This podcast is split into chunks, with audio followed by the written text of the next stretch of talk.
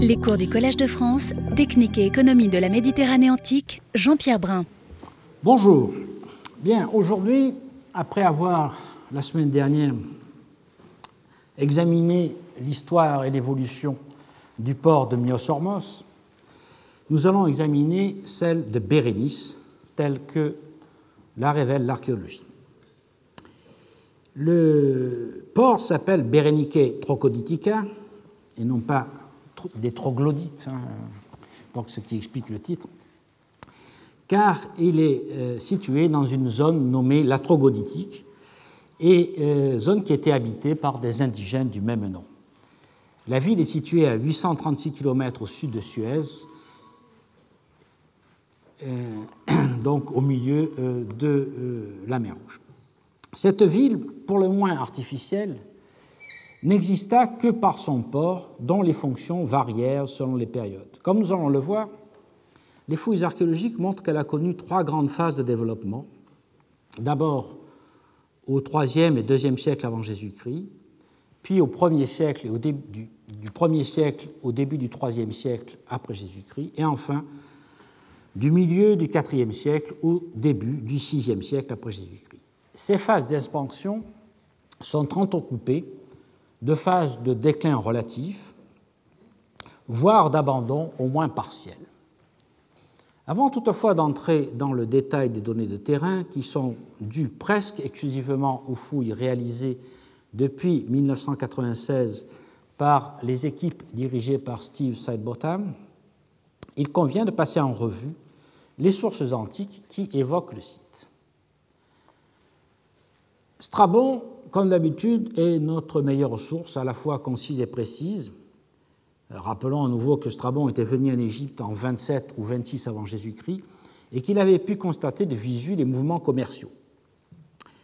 Dans la géographie, livre 17, euh, paragraphe 1, il résume l'essentiel de ce qu'il faut savoir sur Bérénice et il dit de Coptos, on accède par un isthme à la mer Rouge, à la hauteur de la ville de Bérénice, qui, si elle n'a pas de port, est particulièrement propre au débarquement des marchandises grâce à sa situation avantageuse sur un isthme. Remarquons tout de suite que dans un passage antérieur, donc au livre 16, paragraphe 4, Strabon avait au contraire qualifié Myosormos de l'hymen Mégas en suivant Artémidore et euh, aussi par son expérience propre, tandis qu'il souligne que Bérénice est une police au fond du golfe immonde ce qu'il répète ici en disant que Bérénice n'a pas de port. Et vous voyez d'ailleurs sur cette photo euh, satellite que euh, Bérénice étant située ici, euh, nous sommes dans une zone essentiellement marécageuse et de, de plage. Poursuivons la lecture. Strabon dit on raconte que Philadelphe, donc Ptolémée II, le premier, fit ouvrir par une armée cette route.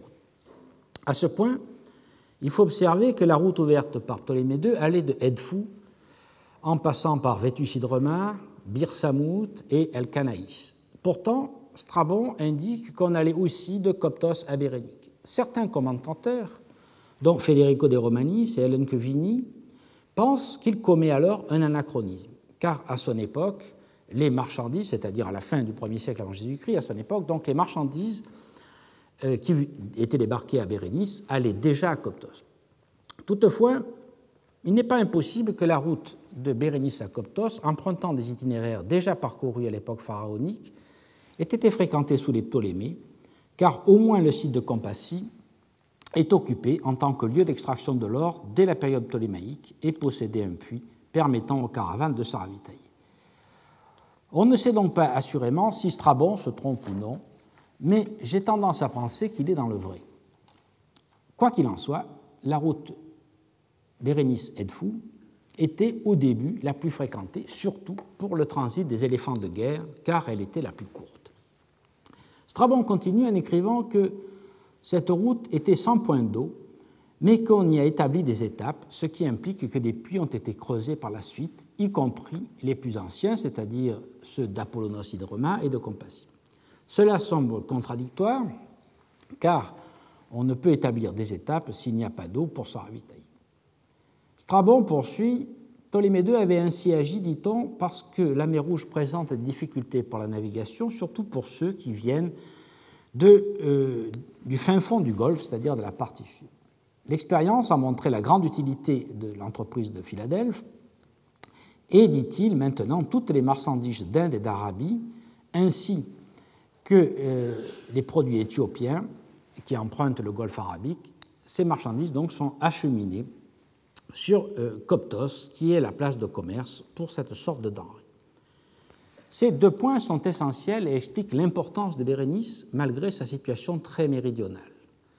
Les difficultés de navigation euh, euh, pour les navires venant du sud, qui étaient confrontés au vent dominant du nord, ont conduit à créer le port de Bérénice, car la mousson du sud-est se fait sentir jusqu'à sa latitude. Il indique aussi que toutes les marchandises d'Inde, d'Arabie et d'Éthiopie sont alors acheminées à Coptos, qualifiées d'emporion, c'est-à-dire de place de commerce. Il ne dit pas, mais cela devait aller de soi, qu'on devait apporter les marchandises à Coptos parce que le pouvoir romain, et peut-être déjà les Ptolémées, y avait établi justement un endroit où il était permis de commercer, mais après avoir payé les impôts. Il fallait donc que toutes les marchandises débarquées à Myosormos et Bérénice parviennent à Coptos, ce qui explique le terme qui est utilisé dans le périple de la mer Érythrée et qui est appliqué aux deux ports. sur cette carte, donc, vous voyez bien la position très méridionale de euh, Bérénice par rapport à la fois à Edfou et surtout à Coptos, et euh, qui s'explique donc par le fait que euh, les bateaux arrivaient plus facilement à cet endroit. Donc le périple de la mer Érythrée, qui date donc du troisième quart du premier siècle de notre ère, indique que, de la même façon euh, que pour Myosormos, Bérénice est l'un des ports désignés pour être des lieux de débarquement des marchandises euh, sur la côte de l'Égypte à son époque. Ce terme de port désigné, que nous avons déjà vu la semaine dernière, explique donc la place éminente, éminente que tiennent ces deux ports de Myosormos et de Bérénice durant tout le Haut-Empire, puisque ce sont les deux seuls ports où il est autorisé de débarquer.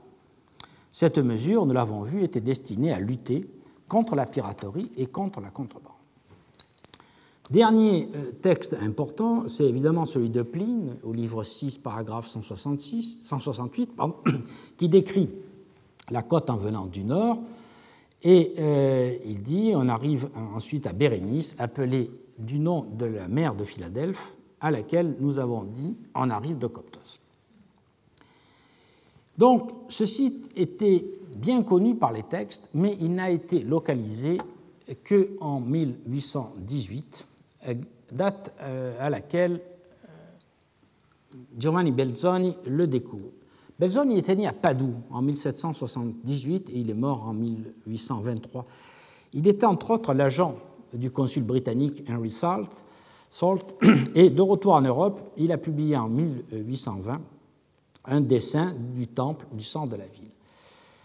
En 1826, euh, un autre voyageur important que nous avons déjà rencontré pratiquement dans tous les sites du désert est John Garner Wilkinson, qui euh, dresse le premier plan de la ville qui est resté la référence jusqu'aux fouilles américaines. Vous voyez ce plan euh, dessiné en 1826 euh, qui est relativement clair des ruines qui étaient visibles à cette époque-là.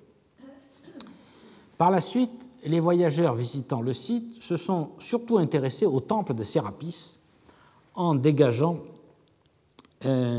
surtout les inscriptions hiéroglyphiques mettant au jour des tables d'offrande et des textes en grec.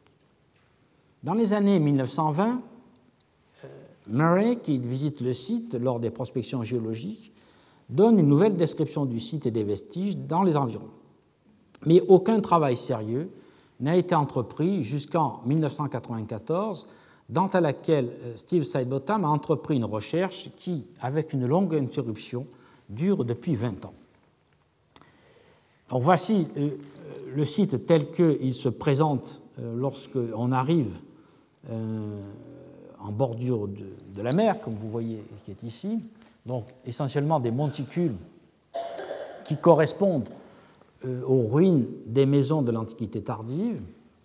Et euh, ce sont ces ruines qui ont été en partie fouillées par l'équipe de Steve Sadbotham, qui est encore en travail à l'heure actuelle. Je suis allé visiter le chantier en janvier de cette année, et vous voyez ici la tente de l'étude du matériel, et voici donc le fouilleur qui cette année m'a fait à nouveau visiter le site.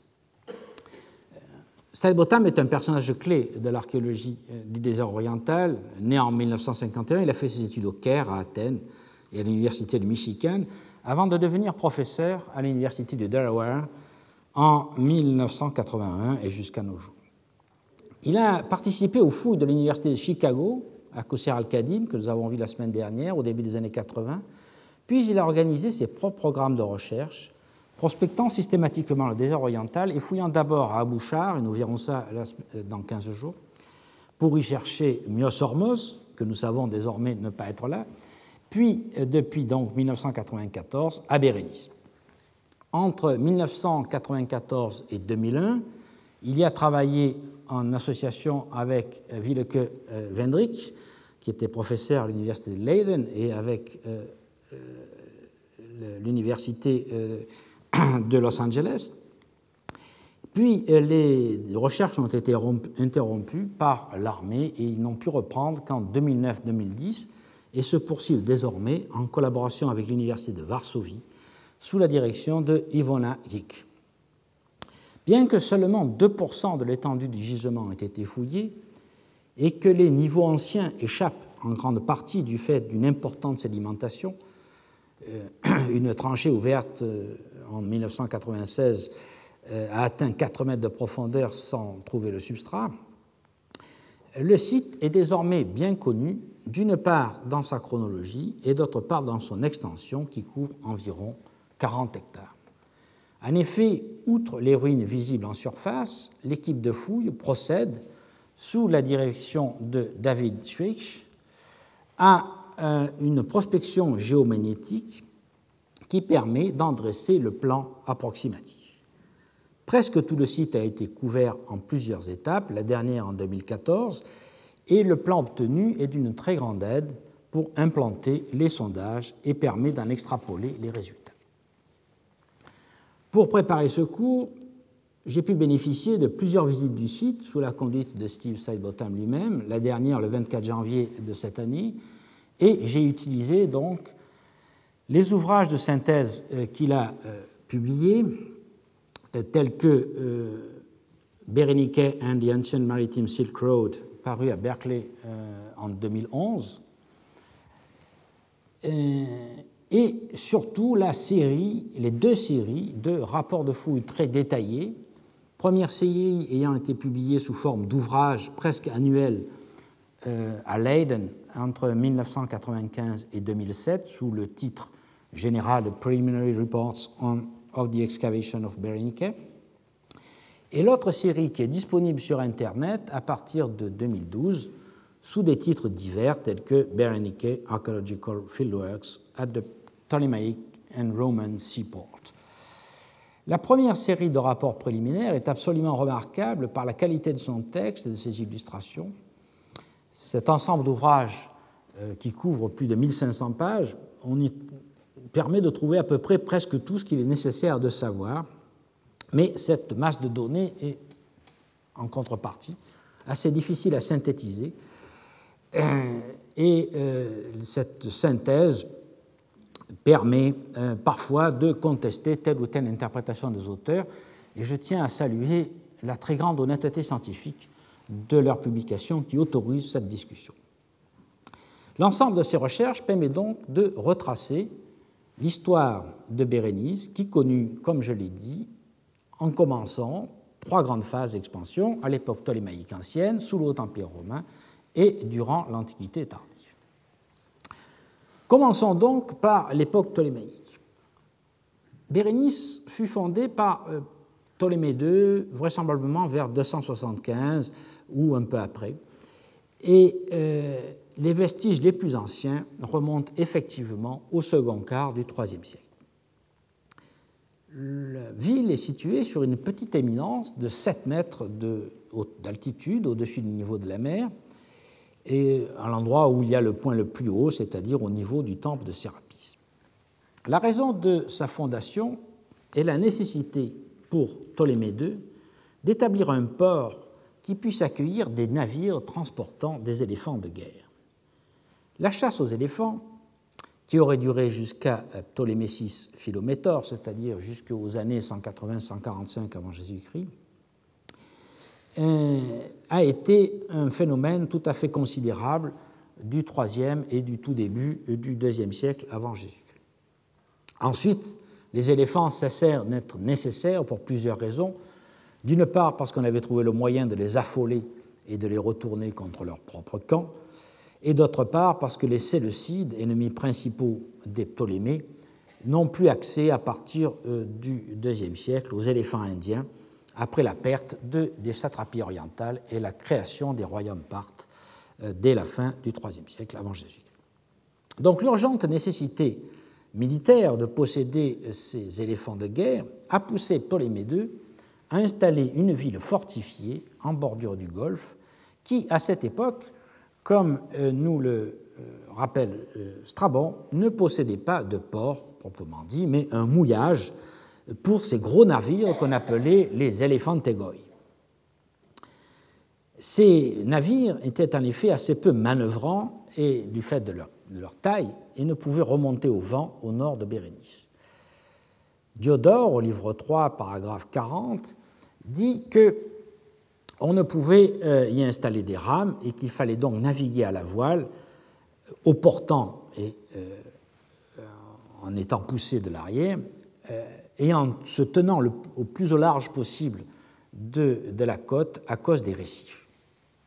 D'ailleurs, Diodore dit que beaucoup d'éléphantégoïs ont fait naufrage, et on sait par un papyrus, par exemple, qu'un éléphantégos a fait naufrage à la date de 224 euh, avant Jésus-Christ. Les éléphants débarqués étaient ensuite convoyés par la piste à Apollonopolis, c'est-à-dire à Edfou. La ville a donc dû être conçue surtout dans ce but. Bien qu'elle soit mal connue, cette ville ptolémaïque, car ses niveaux anciens sont situés à une grande profondeur, on sait qu'elle était défendue par un rempart de pierre, qu'elle comportait un chantier naval et probablement un enclos pour parquer les éléphants. Pour l'essentiel, la ville hellénistique était située à l'ouest de la ville de l'Antiquité tardive. Donc les photos que nous avons vues au départ montrent surtout cette partie-là où les ruines sont les plus évidentes. Et euh, la ville ptolémaïque, elle, est au contraire située dans la partie ouest du site.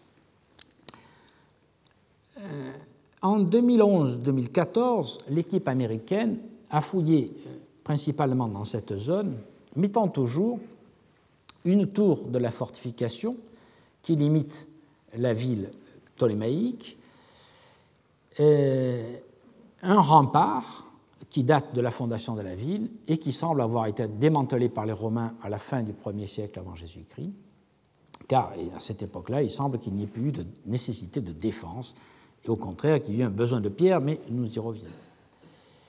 Le plan orthogonal de la ville, qui se perpétue par la suite, reflèterait en fait le plan d'origine ptolémaïque, dont les maisons sont bâties en briques crues. Donc vous voyez ici une vue de cette tour, hein, partiellement dégagée, une vue du rempart, euh, en partie spolié à l'époque euh, romaine, et le matériel associé à ces niveaux anciens, par exemple une amphore de Rhodes au nom de Philinos, datée euh, du milieu du IIIe siècle avant Jésus-Christ, et un mobilier à peu près contemporain trouvé dans ces mêmes niveaux et publié par Roberta Tomber. Euh, il s'agit principalement de productions égyptiennes locales imitant notamment ici des amphores euh, produites euh, en Grèce et dans la mer. En association avec cette muraille, cette année même, deux amphores du IIIe siècle ont été trouvées, dont une marquée Antiochou associé aussi avec une arribale.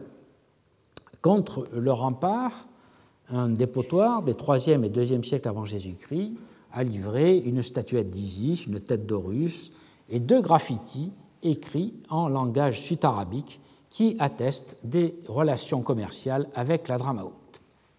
Il est en effet évident que la création de la ville et la possibilité de débarquer et d'atteindre le Nil par une piste sécurisée a favorisé le développement du commerce régulier, notamment d'encens et de myrrhe, commerce qui se faisait avec l'Arabie du Sud et avec la Corne de l'Afrique.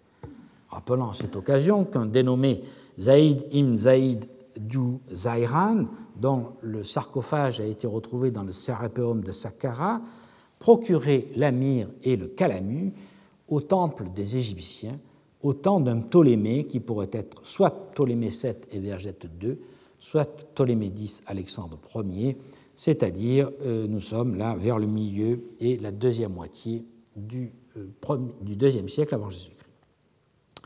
Je vous renvoie à l'article donc de Christian Robin dans les hommages à Jean Leclos.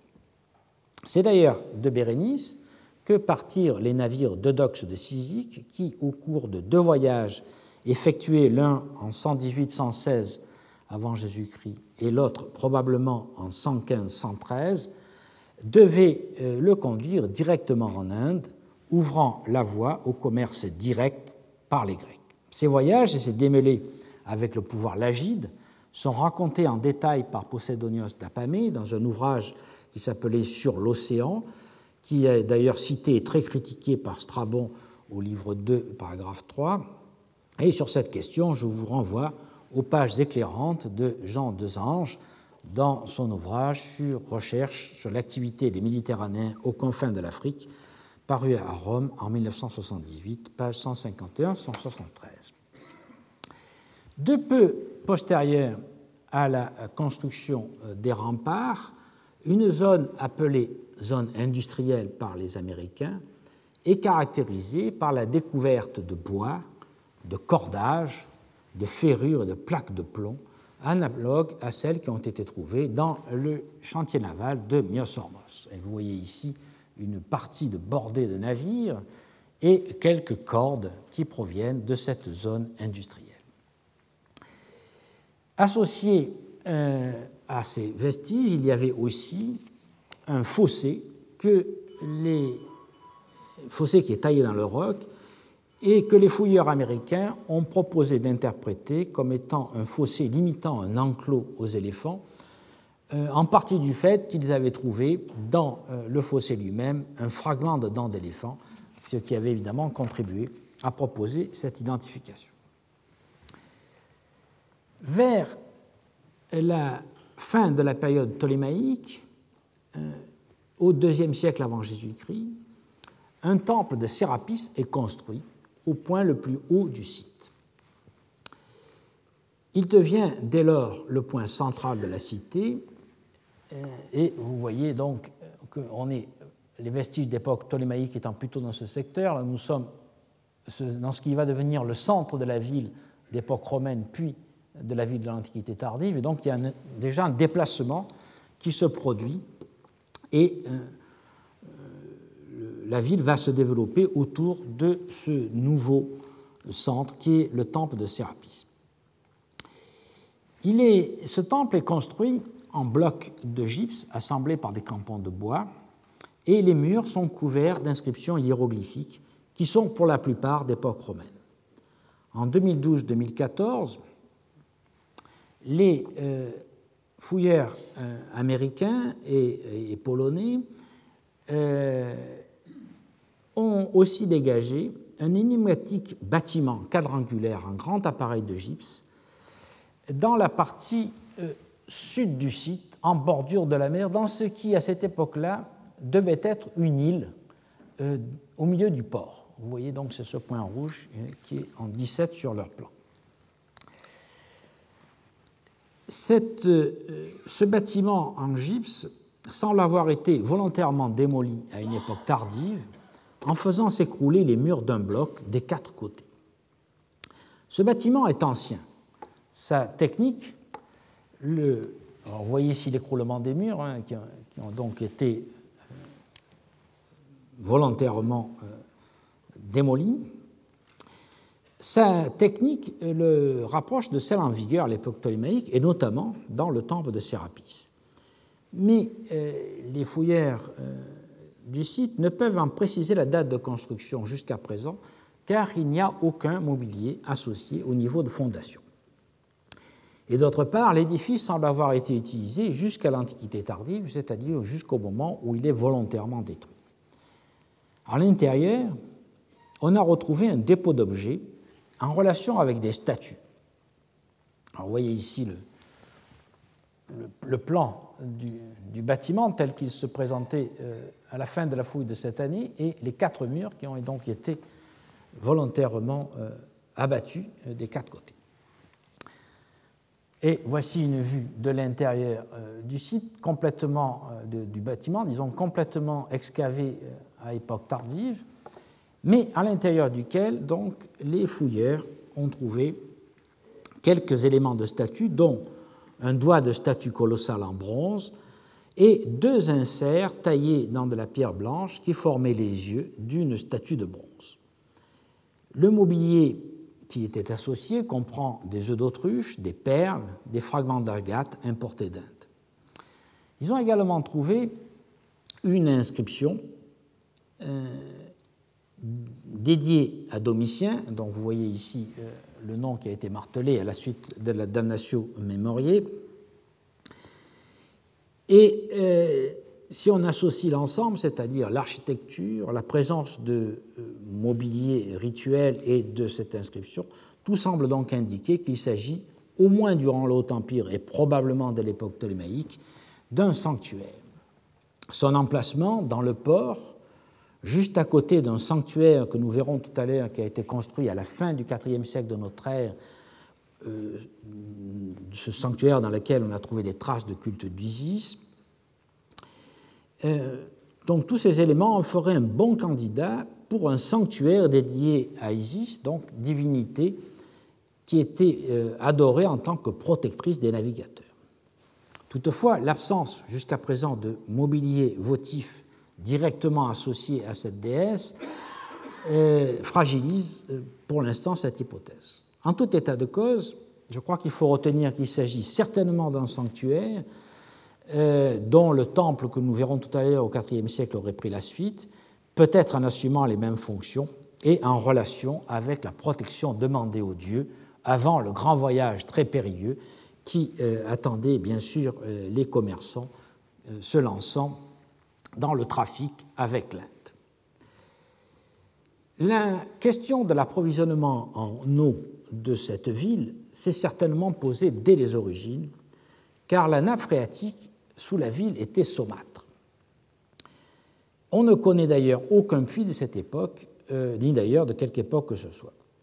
À la période ptolémaïque, il semble donc que Bérénice devait être approvisionné par un puits et le seul qui semble en activité à cette époque-là est celui de Vétus Hydroma, qui est situé à une bonne vingtaine de kilomètres au nord de la ville. Euh, et euh, cette, euh, ce puits aurait continué à être utilisé par la suite, après la construction d'autres puits à l'époque romaine, et il aurait donc pris et gardé ce nom de Vieux Point d'eau, qui était donc dès les origines l'endroit où on amenait l'eau jusqu'à Bérénice. Il est temps maintenant de voir ce qui se passe durant le Haut Empire. Comme à Myosormos, on assiste à la fin du 1er siècle avant Jésus-Christ et au 1er siècle après Jésus-Christ à une expansion soudaine. Au moment de la mainmise de Rome, en 30 avant Jésus-Christ, le site était probablement en partie abandonné. Il est réoccupé peu après par des commerçants et par l'armée romaine qui démolissent une partie du rempart pour récupérer les pierres et les réutiliser dans les constructions. L'armée s'installe parallèlement à Bérénice même et dans des forts progressivement construits tout autour. L'inscription ILS 2483, euh, qui a été souvent citée ici même, rapporte que durant la première moitié du premier siècle, à une date donc euh, que nous avons du mal à préciser, une vexiliasso de 1414 hommes, dont 120 légionnaires, fut envoyé pour construire des citernes à Myosormos, à Compassie, à Apollonos et à Bérénice, et qu'ils réparèrent et qu'ils construisirent des castrats. Où se trouvait le puits et les citernes alors construits, on ne le sait pas. Les fouilles de l'équipe de Sidebottom n'ont pas trouvé de camp militaire à Bérénice même, malgré l'aide des prospections géomagnétiques. Mais il est clair que l'augmentation énorme du trafic commercial et donc de la population attirée et nécessitée par ces activités commerciales, c'est-à-dire les soldats, les marchands, les marins, les chameliers, les prostituées, les esclaves, etc., a forcément posé le problème de l'approvisionnement en eau en termes cruciaux dès la période augustéenne. Le Vétus hydroma n'a probablement pas suffi et il a fallu chercher assez rapidement d'autres puits. Le vous voyez ici euh, une vue des alentours de Bérénice avec le euh, Vétus hydroma situé donc à une vingtaine de kilomètres au nord, qui a certainement approvisionné la ville à l'époque ptolémaïque, et tout autour euh, de la ville d'autres puits qui sont construits au fil du temps. Donc nous allons voir successivement le, le puits de Sikate et puis les deux puits de Kalalat. Le premier euh, praesidium doté d'un hydromain, c'est-à-dire doté d'un puits, est euh, bien daté et il s'agit de celui de Sikate dont la fondation date de 76-77. La précision est donnée par une grande inscription sur pierre triangulaire qui couronnait, la porte. Vous voyez ici la découverte de cette euh, inscription qui était au-dessus de la porte et qui permet de le dater avec précision. Elle fait référence à une inspection du préfet Lucius Iulius Ursus qui fit ordonner de construire les forts et les puits le long de la route. Bien que ces tours soient ovales et son plan euh, un peu euh, disons, irrégulier, il entre bien dans la série des forts construits la même année, que nous avons déjà vu à plusieurs reprises, c'est-à-dire Didymoy, Aphroditès Horus, et selon moi, Birbeiza et Xéron Pélagos, que nous avons vus euh, le mois dernier. On remarque toutefois cette déformation du quadrilatère qui est due à l'adaptation au terrain et surtout un mur de division interne séparant le puits des casernements qui n'a pas été observé ailleurs. Le puits devait être à cet endroit-là. Dans le rapport publié par euh, Pintozzi dans euh, l'ouvrage de Sidebottom paru en 2007, la période de l'abandon n'est pas précisée entre le deuxième et le troisième siècle après Jésus-Christ. Toutefois, au vu de ce qui est publié, j'ai l'impression que l'occupation fut courte probablement pas plus d'un quart de siècle et certainement pas jusqu'au IIIe siècle après Jésus-Christ. Donc personnellement, j'ai l'impression que le fort qui est euh, construit en 76-77 grâce euh, à la connaissance de l'inscription, ici vous voyez une reconstitution euh, de, la porte avec l'emplacement de l'inscription, le fort, donc, selon moi, n'aurait pas fonctionné plus d'un quart de siècle ou peut-être une trentaine d'années. Et voici une reconstitution de l'ensemble du fort de Siquette qui est tout à fait euh, semblable à ce que nous avons fouillé euh, sur euh, la route de Bérénice ou sur la route de Myosormos. Je ne crois pas que le fort soit occupé après le début du IIe siècle, car il a été nécessaire de le remplacer. En effet, un peu plus au sud, donc à quelques kilomètres, et à 8 km exactement de Bérénice, il a été nécessaire de construire euh, un fort qui est le grand fort dit du Wadi Kalalat. Ce euh, grand fort pose quelques problèmes de chronologie lui aussi. Il a été fouillé en partie en 1997, révélant une inscription datée de 109-111 après Jésus-Christ. On voit ici une vue d'ensemble de ce fort. Et cette inscription paraît être l'inscription de fondation. Toutefois, dans la publication des fouilles euh, de 1997, Steve Sidebottom et Barnard Henry Barnard euh, estime, au vu de la céramique, qu'il aurait été construit dès le 1er siècle. Il aurait été ensuite occupé au début du Xe siècle et euh, les fouilleurs ont bien identifié quelques céramiques des 5e et 6e siècles après Jésus-Christ découvertes en surface, mais il s'agit évidemment de traces de fréquentation et non de l'occupation militaire. Toute l'histoire, selon eux, est résumée dans cette phrase The larger fort was the earlier garrison, founded in the first century AD, abandoned sometimes after 109 110. The smaller was not established before the mid second century and occupied no later than the mid fourth century AD. Mon expérience de la fouille des forts me pousse à contester en partie cette chronologie, et je pense que le fort a bien été fondé sous Trajan et qu'il est bien difficile de dater avec certitude et précision du mobilier céramique entre la fin du 1er siècle et le début du 2e siècle. Quelques tessons plus anciens trouvés dans les fouilles ne signifient pas que le fort fut originellement construit au 1er siècle. Ces fragments peuvent correspondre à des amphores ou à des vases longtemps conservés. Par exemple, j'ai trouvé dans le fort de Dios, qui a été fondé en 115, une assiette en céramique sigillée italique du milieu du 1er siècle, presque complète, et qui avait donc été fabriquée plus d'un demi-siècle avant la construction du fort. Une date en 109-110 ferait précéder le grand fort du Wali Kalalat de 5 ans par rapport au second fort de Dios, et on remarque immédiatement la parenté des deux plans. On rapprochera aussi ce plan du fort de Dawi sur la route de Myosormos, dont il faudrait peut-être remonter la datation en ce début du IIe siècle. Donc, il y a une évolution très claire, puisque c'est une, époque, au début du IIe siècle, où euh, on construit des forts avec des, tours au milieu des courtines, ce qui montre qu'il y a un plan type qui se diffuse sous Trajan et qui est euh, appliqué apparemment partout. Pour ce qui est de l'occupation du grand fort du Wadi Kalalat, il n'y a aucun mobilier typique de la seconde moitié du IIe siècle et du IIIe siècle. Et le fort n'a livré ni dépotoirs internes, ni petites pièces si typiques du IIIe siècle, telles qu'on euh, les a pu les voir à Didymos ou à Xéron. Le fort a donc été certainement abandonné rapidement et probablement euh, dès le milieu ou même avant le milieu du IIe siècle. C'est à ce moment-là, donc là ici vous voyez une vue de la porte euh, du, fort du, premier fort du Wadi Kalalat et euh, les tessons qui ont été trouvés donc essentiellement dans ces niveaux d'occupation et de fondation du fort.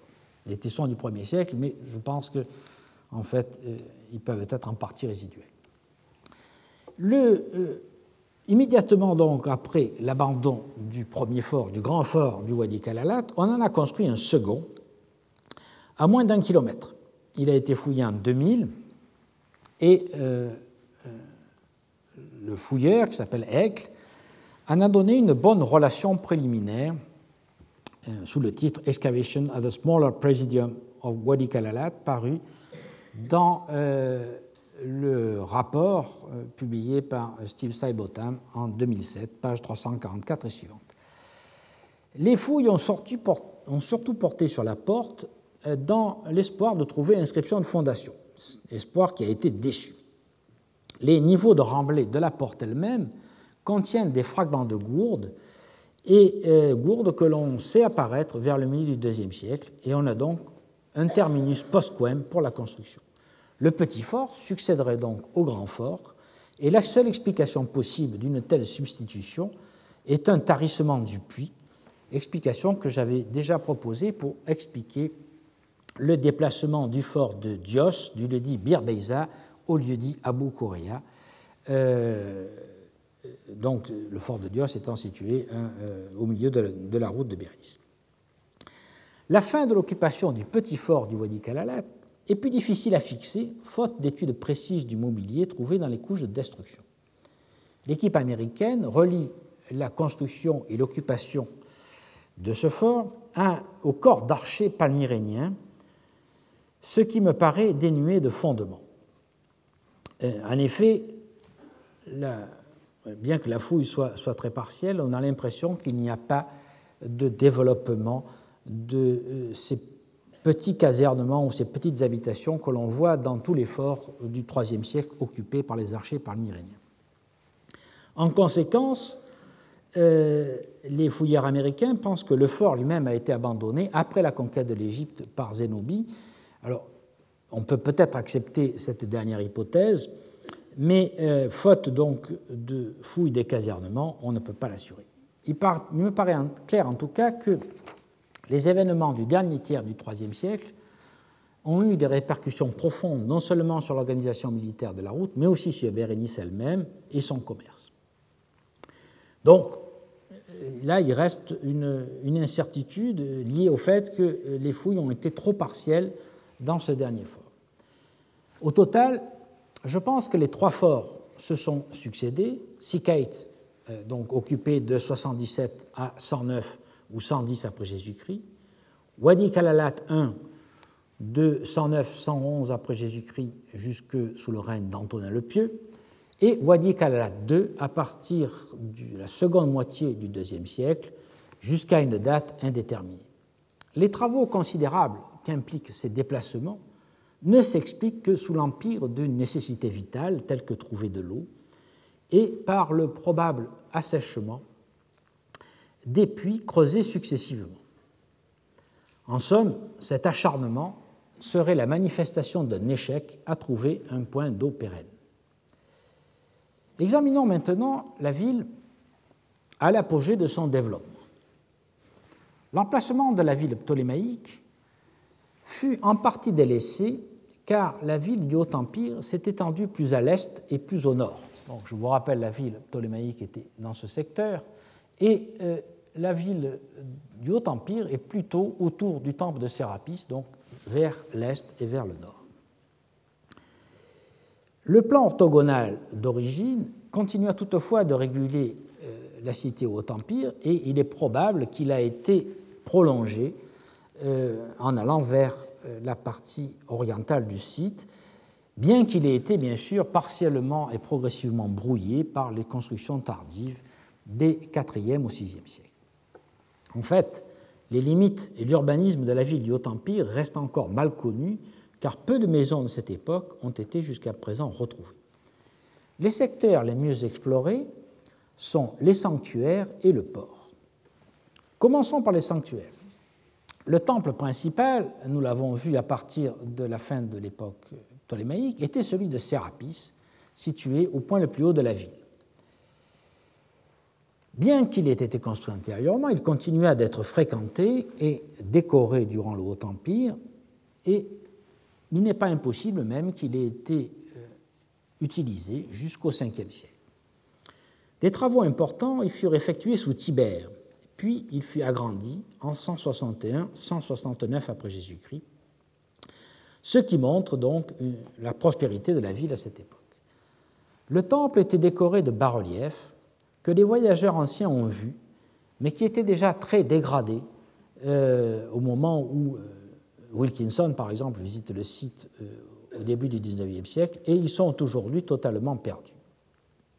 Une grande partie de la décoration semble remonter à Tibère, dont le nom en hiéroglyphe apparaît sur plusieurs murs. Des bas-reliefs montraient Tibère faisant une offrande à Osiris et à Isis, faisant des offrandes aussi à Horus et à Isis, à Net et à Mout, à Amon et à Mout, maîtresse d'Isrou, ce qui nous renvoie au temple de Mout à Karnak, Tibère faisant aussi des offrandes à Mine et à Isis. En façade se trouvaient des cartouches Domitien ou de Trajan, euh, et les noms de Marc Aurèle et de Lucius Verus, puis de Commode et Caracalla ont été aussi gravés. Parmi les bas-reliefs sont particulièrement significatifs ceux de Mine, car c'était le dieu de Coptos et du désert, assimilé par les Gréco-Romains à Pan. Ces représentations rappellent les liens étroits entre Bérénice et Coptos. Les bas-reliefs montrant Aroéris, c'est-à-dire Horus le Vieux, manifestent quant à eux les liens entre Bérénice et Apollonopolis, c'est-à-dire Edfou, car Apollon était le nom d'Horus d'Edfou. Enfin, sur les bas-reliefs, Isis est appelée celle qui est au milieu du Wadj vert, c'est-à-dire le nom qui désignerait la mer Rouge. Il est clair que, là aussi, les voyageurs tenaient à se mettre sous la protection d'Isis avant de se lancer dans le grand voyage vers l'Inde. Donc voici une vue de l'intérieur du temple de Sérapis, malheureusement très dégradé, et une reconstitution graphique qui permet de s'en faire une idée. Au nord du temple s'étendait une cour en terre battue, dans laquelle un niveau du Haut-Empire a livré des bols de bois et deux jarres enterrées. Toutes les deux ont été fabriquées en Inde. L'une d'elles était fermée par un couvercle de bois et contenait 7,7 kg et demi de poivre. Ce pourrait être une possession du temple. D'autres sanctuaires existaient ailleurs.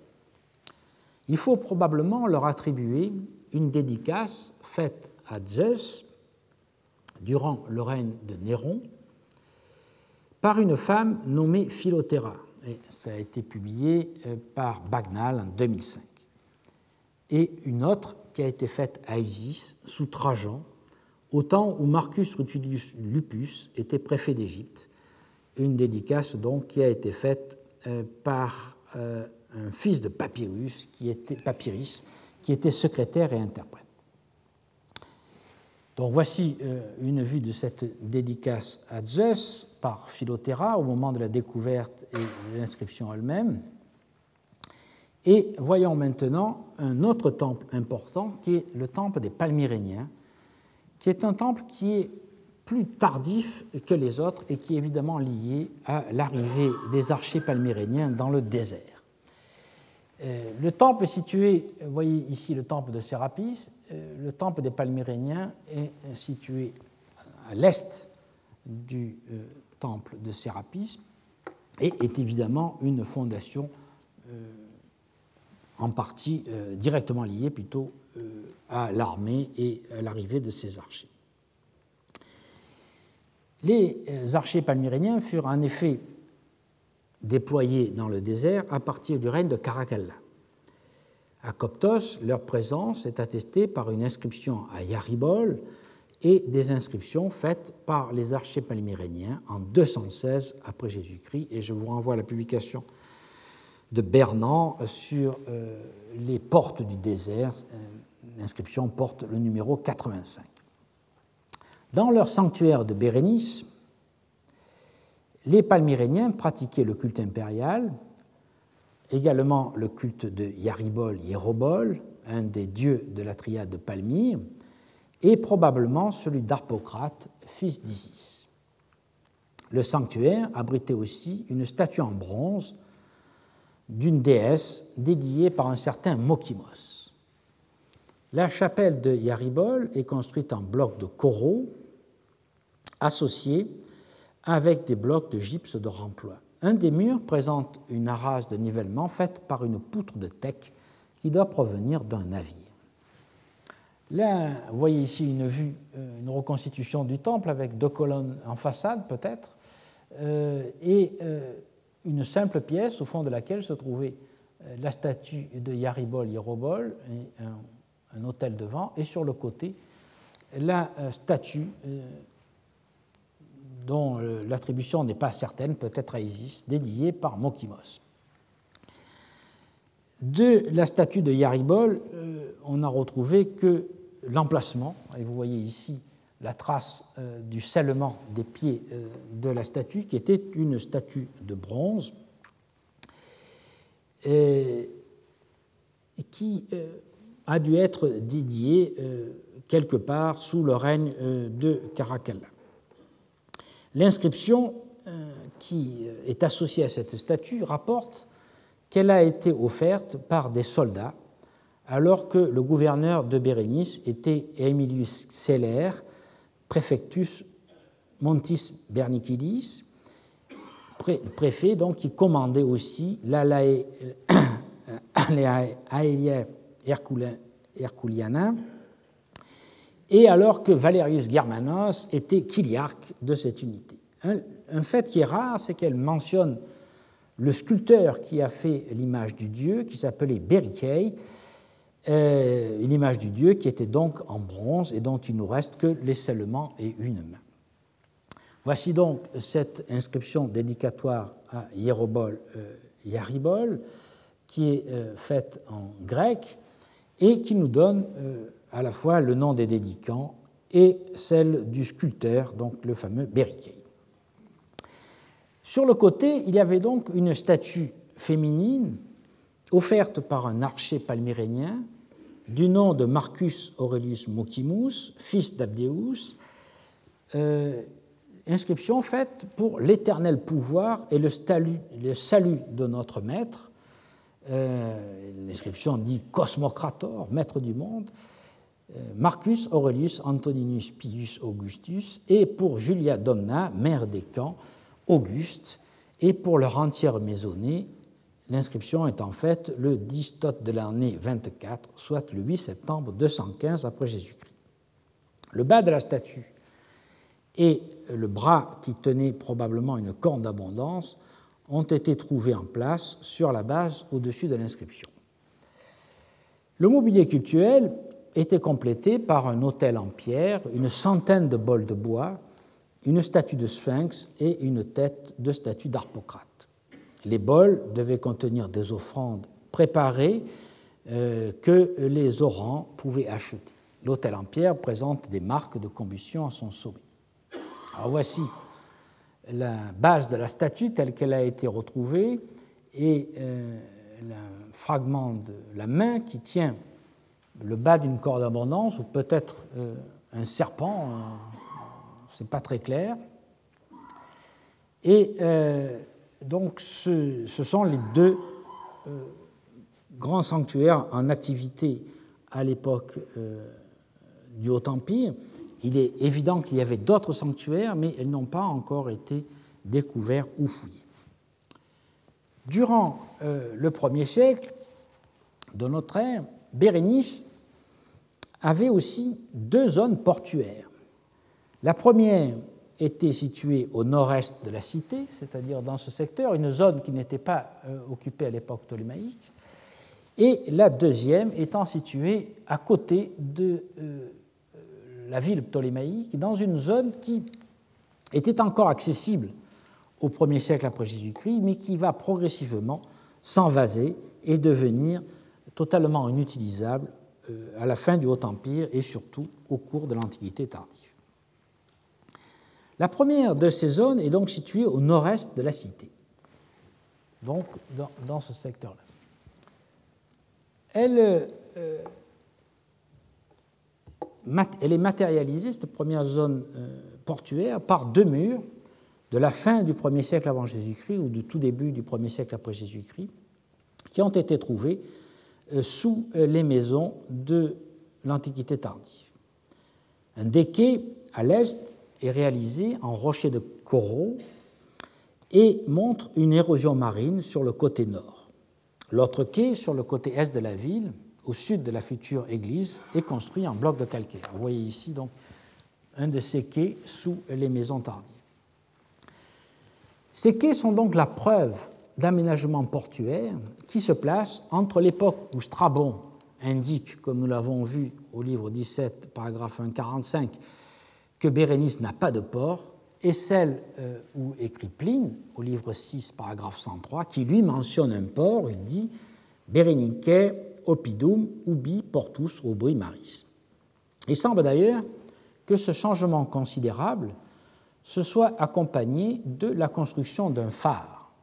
En effet, le cap du Ras Benas était un bon amer pour entrer dans la baie de Bérénice, mais la côte basse nécessitait un point de repère pour signaler le chenal d'entrée dans le port de jour comme de nuit. Cette construction circulaire qui a été trouvée euh, donc, au milieu de la ville de l'Antiquité tardive se trouvait en fait en bordure du port du Haut-Empire.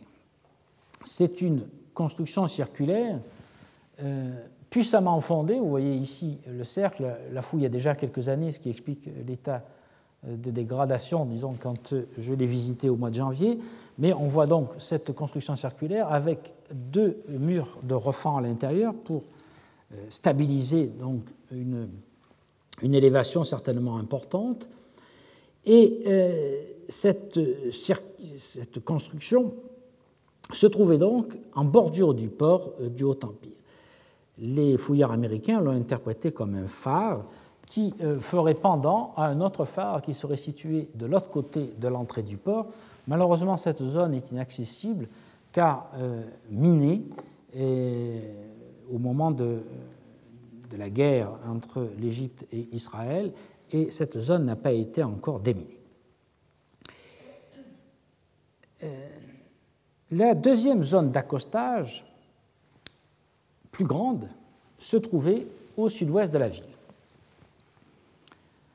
au sud de l'ère artisanale ptolémaïque.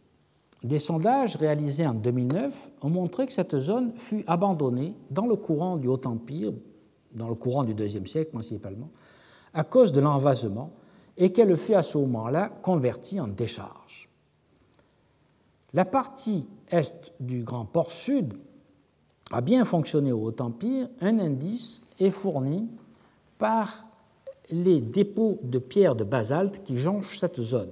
Comme à Myosormos, ces pierres de basalte sont originaires des côtes de l'Arabie, surtout du port de Cana, qui était le port de l'encens de la Dramaout. Or, Cana fonctionne surtout à partir du 1er siècle de notre ère et fleurit au 2e, du 2e au 5e siècle. Ces dépôts de basalte sont donc un témoignage du commerce de l'encens et de la myrrhe, par nature difficile à retracer directement, mais dont l'importance est bien connue par les sources écrites. Comme à l'époque ptolémaïque, Bérénice est aussi un chantier naval dont les vestiges ont été repérés lors des fouilles conduites au bord du port sud en 2014. On y a trouvé notamment une membrure de navire en bois de cèdre du 1er ou du 2e siècle après Jésus-Christ, plusieurs cordes en fibre de palmier qui étaient déposées contre la membrure, la plus longue mesurant jusqu'à 3,10 mètres pour un diamètre de 7 cm. Et on y a trouvé aussi des anneaux de cargue pour les voiles. Donc voici une vue euh, des restes de ce chantier naval, la membrure de navire trouvée euh, cette année, un navire d'une assez grande taille qui n'a évidemment pas encore été euh, ni dessiné ni reconstitué, et un exemple de ces anneaux de cargue de voile qui étaient utilisés pour faire passer les filins qui permettaient de remonter les voiles lorsque on arrivait au port. Associés à ce matériel naval, les fouilleurs ont mis à jour de grandes quantités d'amphores et de vaisselle, des tombes de chiens et de chats, des ostracas, des figurines de bestes, des textiles, des vanneries, des verreries, dont un gobelet moulé en verre bleu. Et dans un sondage voisin, ils ont mis au jour euh, une entaille montrant un cavalier vainqueur daté du 1er siècle après Jésus-Christ, une taille en calcédoine, qui pourrait être l'indice de l'existence, à proximité, d'un bâtiment administratif. En effet, ce type d'entaille est le plus souvent utilisé par les officiers pour sceller leur correspondance, et nous avons trouvé des sceaux euh, tout à fait analogues, par exemple dans le prétorium de Maximianon sur la route de Myosormos. De fait, comme à Myosormos, la présence de militaires sur place et dans les forts autour de la ville est assurée par la mention du périple, par les ostracas et par les inscriptions des palmyréniens. C'étaient les militaires qui contrôlaient l'approvisionnement en eau à partir des puits fortifiés que nous avons vus tout à l'heure. Point n'est besoin de rappeler ici le rôle fondamental euh, du port de Bérénice pour le trafic avec l'Inde, qui est signalé par de nombreux auteurs antiques déjà cités, et par euh, Flavius Joseph, par exemple, dans La guerre des Juifs, au livre 2, paragraphe 385. En revanche, il est utile de dire un mot de la population de la ville au cours du Haut Empire. On ne peut l'approcher directement par les squelettes, car le cimetière du Haut Empire n'est pas connu. Celui qui a été fouillé le long de la route entrant dans Mérénis date de l'Antiquité tardive. Au début de notre ère, la plupart des défunts devaient être rapatriés dans la vallée. Le tarif de Coptos donne le montant de la taxe qu'il fallait payer et nous avons vu qu'il n'y avait pas non plus de cimetière organisé à Myos-Hormos. Toutefois, les esclaves et les pauvres devaient être enterrés sur place dans une zone qui reste à découvrir. Toute estimation de la population est aussi impossible à faire, faute de connaître l'extension de l'urbanisme. On doit imaginer qu'il y avait des pics d'occupation lors du départ des bateaux pour l'Inde en juillet et surtout en août, et lors de leur retour à partir de février et d'avril. Un peu à la manière de ce qui se passait au XVIIe siècle à Bandar Abbasi, le port de la côte de Perse en face de l'île d'Ormuz, qui ne vivait que de décembre à mars au moment de l'arrivée des bateaux apportant les marchandises d'Inde et euh, jusqu'à leur départ. Toutefois, le délai relativement bref entre les deux saisons de navigation vers l'Inde et le retour, et la possibilité aussi de commercer en toute saison dans la mer Rouge elle-même et le long des côtes de l'Afrique orientale, ont dû en partie limiter ces fluctuations. De la même façon, il devait y avoir peu de personnes âgées, car on résidait à Bérénice pour affaires, et les personnes âgées devaient finir leur jour dans la vallée. En revanche, on sait qu'il y avait des femmes et des enfants. Les fouilles ont mis au jour un fœtus, des tombes d'enfants, un squelette d'une femme de 40 à 50 ans, et on connaît le nom de certaines d'entre elles. Nous avons vu tout à l'heure l'inscription faite par Philothéra, et qui euh, fit donc une dédicace à Zeus ou Néron, et nous connaissons aussi une certaine Icané, qui a écrit depuis Bérénice une lettre à son fils Isodoros. Pour l'essentiel toutefois, la population devait être masculine, composée de muletiers, de chameliers, de marchands et de marins, ces deux dernières catégories incluant non seulement des Grecs et des Égyptiens, mais aussi des Palmyréniens, des Nabatéens, connus par des graffitis des IIe et IIIe siècles, euh, graffitis qui mentionnent des chameliers, qui mentionnent un prêtre et aussi un réparateur de vêtements. Et il y avait aussi, bien sûr, des Indiens, des gens originaires de Ceylan et parlant tamil, dont plusieurs graffitis ont été trouvés. Il y avait également des Arabes et des Africains de la Corne de l'Afrique. Nous avons vu euh, le mois dernier qu'un des squelettes mis au jour à Xeron Pelagos appartenait probablement à un de ces Africains. Donc voici un exemple d'un graffito tamil sur une amphore romaine Dressel de 4 euh, qui montre donc euh, la présence sur place de marins venus de Ceylan une euh, de ces lettres sur Ostraka qui a été trouvée dans ce dépotoir. Les chameliers du milieu du 1er siècle sont aussi connus par les archives de Nicanor trouvées à Coptos et aussi par les archives sur Ostraka de la douane de Bérénice. Ces documents sont surtout des laissés-passer attestant que l'impôt du 20% appelé quintana a été payé à Coptos. Cet impôt est évidemment à distinguer euh, de l'impôt euh, du quart, la tétarte, euh, qui, elle, était, nous le savons désormais, payée à Alexandrie, mais uniquement sur les marchandises du grand commerce avec l'Inde. La quintana, elle, frappe toutes les transactions commerciales faites dans le désert, dans le district militaire de Bérénice, et frappe aussi bien les marchandises importées depuis la vallée, le vin, le blé, etc., que nous l'avons vu des services comme la prostitution. Et il est clair que les marchands qui avaient payé cette quintana, cet impôt du cinquième à Coptos euh, devaient présenter le laissez-passer lorsqu'ils arrivaient à la douane de Bérénice. Quant aux marchands, on sait que certains d'entre eux occupaient une position sociale importante, car les Ostracapétries euh, numéro 252 et 271 montrent que Nicanor était en affaire avec Marcus Iulius Alexander, qui n'était rien moins que le frère de Tiberius Iulius Alexander, qui fut préfet d'Égypte. Dans les ostracas de la douane de Bérénice apparaît aussi le nom de Tsetos, qui est esclave de l'esclave impérial Tratos, donc des personnages du plus haut rang euh, de l'administration. Les ostracas de la douane attestent aussi des noms de receveurs du fisc qui percevaient l'impôt du 20e sur les transactions, euh, Andouros, Pacoibis, Germanos, etc. Outre euh, les matériaux pour la construction navale et les marchandises d'importation et d'exportation, raison d'être du port, la population avait besoin d'eau, de vin, de nourriture végétale et carnée, ainsi que de fourrage pour les animaux de trait. Notre connaissance de ces divers aspects restera certes toujours lacunaire, mais elle l'est moins qu'ailleurs, car on peut ici croiser les données des textes, de l'archéobotanique, de l'archéologie et de la céramologie. C'est ce que nous allons faire dans un petit moment, après que nous ayons pris cinq minutes de pause nécessaire.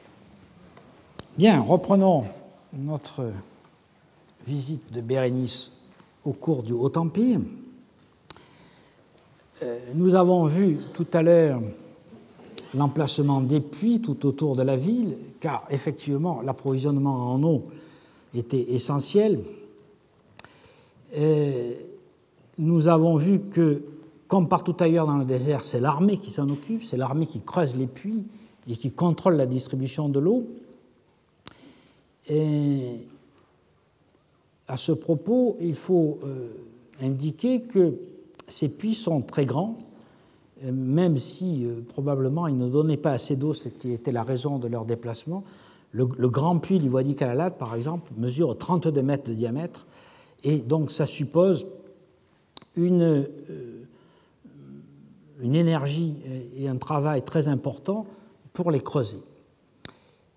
Il faut aussi remarquer que bien que le nivelé entre le Wadi Kalalat et le port, qui fait à peu près 78 mètres de différence, bien que ce déniveleur ait permis d'aménager un aqueduc, rien de tel n'a été euh, réalisé et l'eau était transportée par des outres portées par des chameaux et des ânes. Ce qui montre que euh, dans une ville qui a connu quand même ce développement assez important, on n'a pas jugé nécessaire de faire un aqueduc. Or, nous verrons dans, euh, dans 15 jours que dans le cas de Clisma, on a fait un aqueduc. Donc je crois qu'il y a une différence quand même qui est très importante et euh, nous verrons que le rôle de Clisma, notamment au Haut-Empire, a été certainement sous-estimé pour tout un tas de raisons qu'il nous appartiendra d'examiner. Mais remarquons déjà que malgré les investissements de l'armée dans les puits, on n'a pas fait ce type d'aqueduc. L'eau était aussi nécessaire pour alimenter des termes les fouilles américaines n'en ont pas trouvé. Je dirais, n'en ont pas encore trouvé, car il me paraît évident que Bérénice possédait un ou plusieurs établissements thermaux, tant le besoin culturel était universellement partagé par la population de l'Empire et rendait ces établissements nécessaires, notamment aux militaires. D'ailleurs, quelques briques cuites trouvées éparses dans la ville et des flacons à huile parfumée sont probablement les témoins indirects de leur existence. À côté de l'eau, il fallait du vin. Une part notable du vin qui parvenait à Bérénice était exportée. Mais la population locale en consommait aussi, notamment les militaires qui avaient euh, un fort pouvoir d'achat par rapport au reste de la population. Il est évident que les amphores vinaires retrouvés sur place témoignent du vin qui a été importé et bu localement. Et euh, pour une part aussi d'amphores qui ont été remployés pour d'autres usages. Il est difficile d'entrer dans le détail de cette consommation du vin et surtout de son évolution, car les comptages globaux de euh, l'ensemble du site n'ont pas été encore publiés, la fouille est encore en cours, et euh, on ne dispose que de comptages très partiels dans quelques niveaux notamment euh, ceux d'une tranchée qui avait été fouillée en 1995-97, qui est la tranchée 5 de Bérénice, euh, où euh, on a des comptages pour des dépôts qui sont datés de l'époque augustéenne.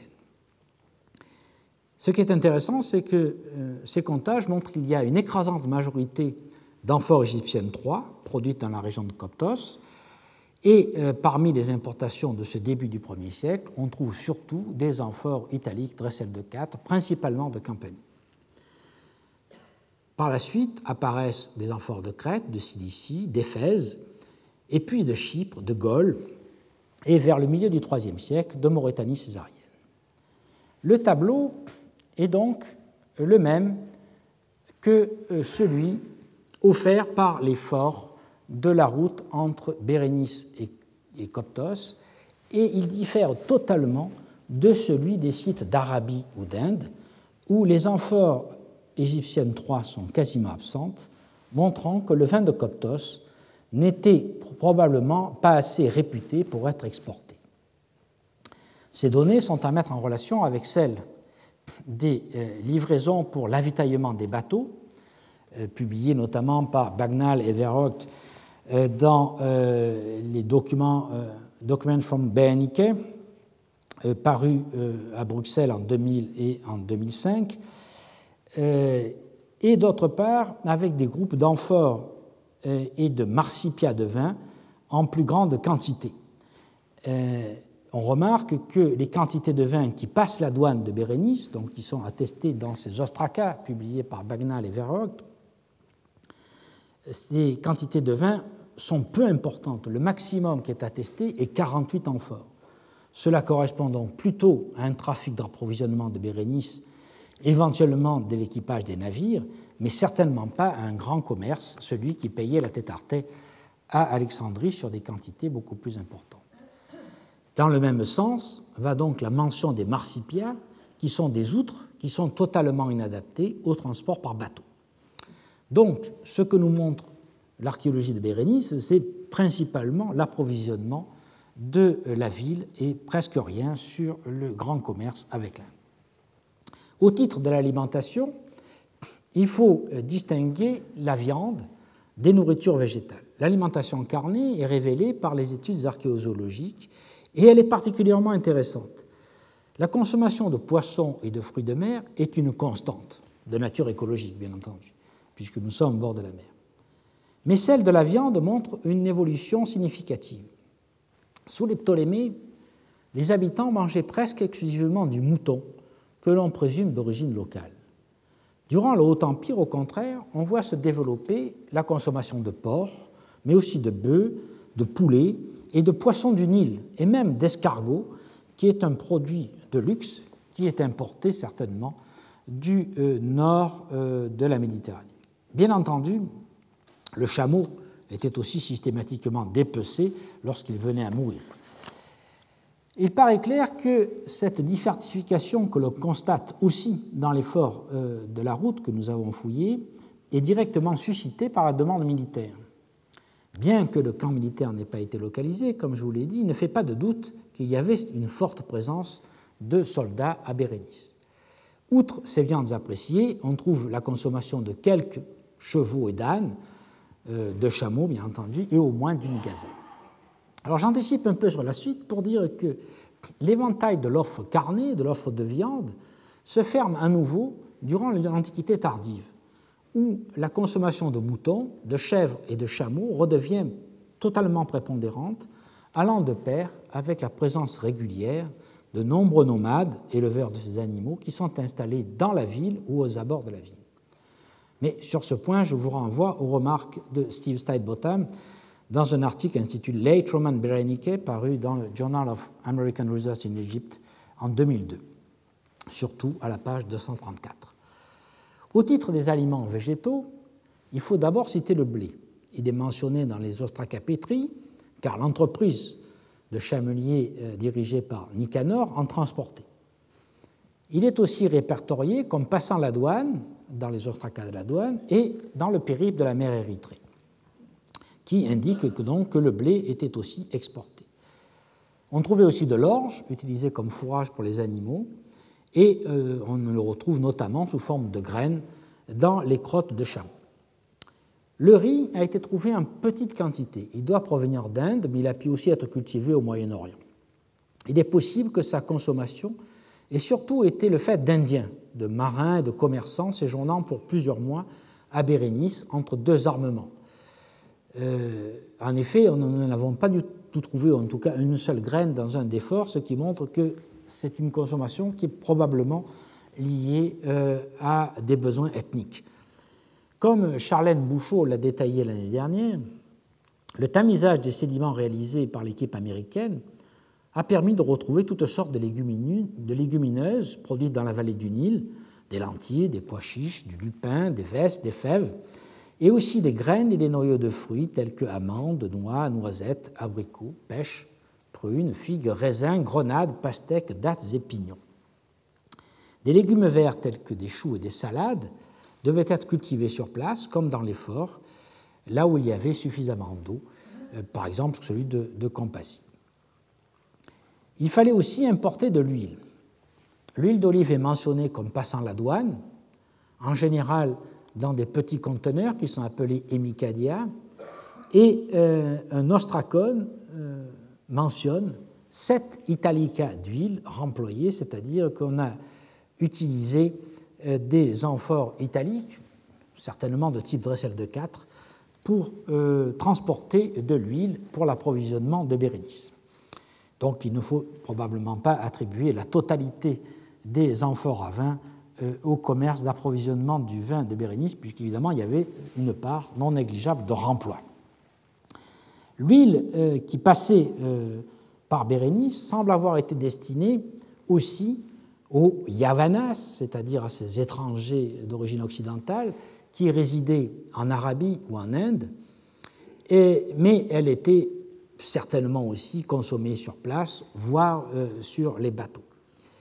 En effet, le le remploi d'amphores au vinaire ne s'inscrit pas dans le grand commerce, mais plutôt dans celui de détail. Outre ces denrées de base, les couches de cette époque, livre du poivre du Kerala, qu'on trouve dans presque tous les échantillons, ce qui prouve à la fois son abondance et son relatif bon marché. D'autres épices telles que la coriandre, le cumin sont aussi présentes. La prospérité de Bérénice connut un net déclin à une époque qu'il faut tenter de préciser. Selon Steve Sidebottom, la ville aurait connu une crise au IIe siècle, car il constate, après le début du IIe siècle de notre ère, une chute de la quantité de textes, des monnaies et des poteries, et car il a décelé très peu d'activités de construction à la fin du IIe et au IIIe siècle, ainsi que dans la première moitié du IVe siècle. Il dit Mary's must have suffered a steep decline in activity and a concomitant drop in the size of its population at this time. Political unrest and open rebellion along the Nile, including the attack of the Nile cities of Coptos and Ptolemais by the nomadic Blemis, an increase in banditry and Bedouins' activities in the eastern desert, which is evident from the excavation along the Myosamos Nile road, and a decline in the internal trade, international trade passing through Beni may all have played a role in this decline in the fortune of the port.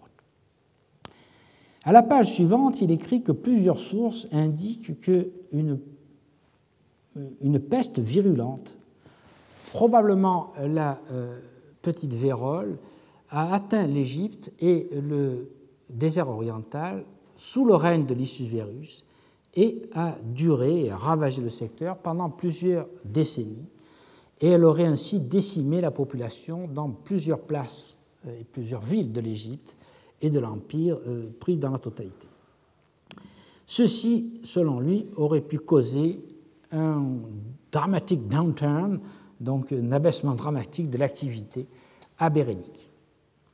En fait, l'auteur de la population oscille entre une crise dans la seconde moitié du IIe siècle induite par les ravages de la peste antonine et une crise dans le IIIe siècle, surtout liée à l'insécurité due aux nomades, ce qui introduit un certain télescopage chronologique.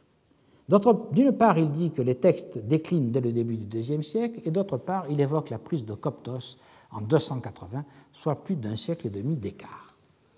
Après avoir lu l'ensemble des rapports de fouilles, en tenant compte des enseignements que la fouille des, ports, euh, des forts de la route m'a donnés, je pense que s'il y a eu un moment de crise démographique dû à la peste antonine, probablement la variole, après 166, cette crise a été de courte durée, car l'effort montre une pleine activité dans le dernier quart du deuxième siècle et durant toute la première moitié du troisième siècle au moins. Sur ce point précis, Roger Bagnall et Bruce Frears, page 174 de leur ouvrage The Demography of Roman Egypt, paru à Cambridge en 1994, considèrent qu'on ne doit pas exagérer les conséquences de la peste antonine, bien que la saignée de population ait été sévère. Il estime à 10% sur l'ensemble de l'Empire et peut-être autour de 20% dans les grandes cités.